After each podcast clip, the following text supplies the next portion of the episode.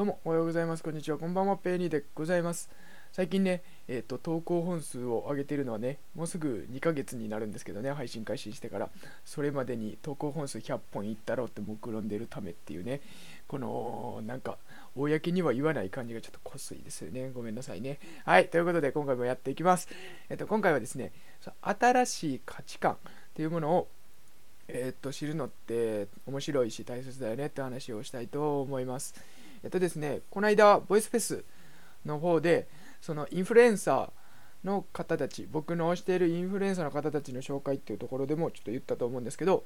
僕がその好きなインフルエンサーの方々っていうのは、大体僕にはない価値観であったり、生き方であったりっていうものを、えっと、大体発信されている方々なんですよ。で、結構僕自体古い考えのところがあったりして、大学行って大学院して行って卒業して大学、えー、と企業に就職して終わりっていう終わりじゃないけどそのままそのまま定年までみたいな考えが結構あったりした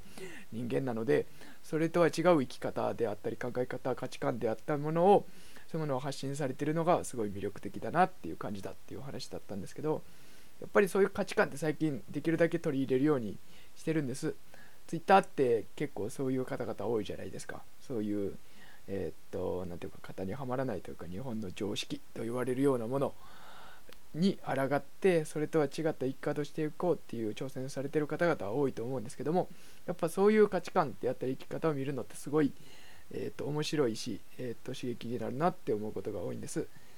ただ、結構この辺が難しいなっていうか、ちょっと大変だなって思うところもあったりして、やっぱり自分とは違う考えだっていうところがあるのでそういったものを発し、え、っと聞いたりした時にやっぱりどうしても、え、っと意識はしてないんですけどちょっと拒絶反応みたいなのがあったりするわけですよね。自分の考えて方とは違うから。ででもそういうのってやっぱり否定じゃなくてそういう考えもあるよねっていう部分風に考えていかないとどうしても自分のそういった凝り固まったね頭の固いおじさんになっていってしまうような気がしてね。その辺は注意が必要だったりするのかなっていうふうに思います。はいでねこのヒマラヤでもねいろんな方いらっしゃいますその方々の発信聞いてるとやっぱああなるほどこういう考え方とか価値観とかがあるんだなっていうのがあってすごい刺激になったりしているのでねまあ本当にいろんな方に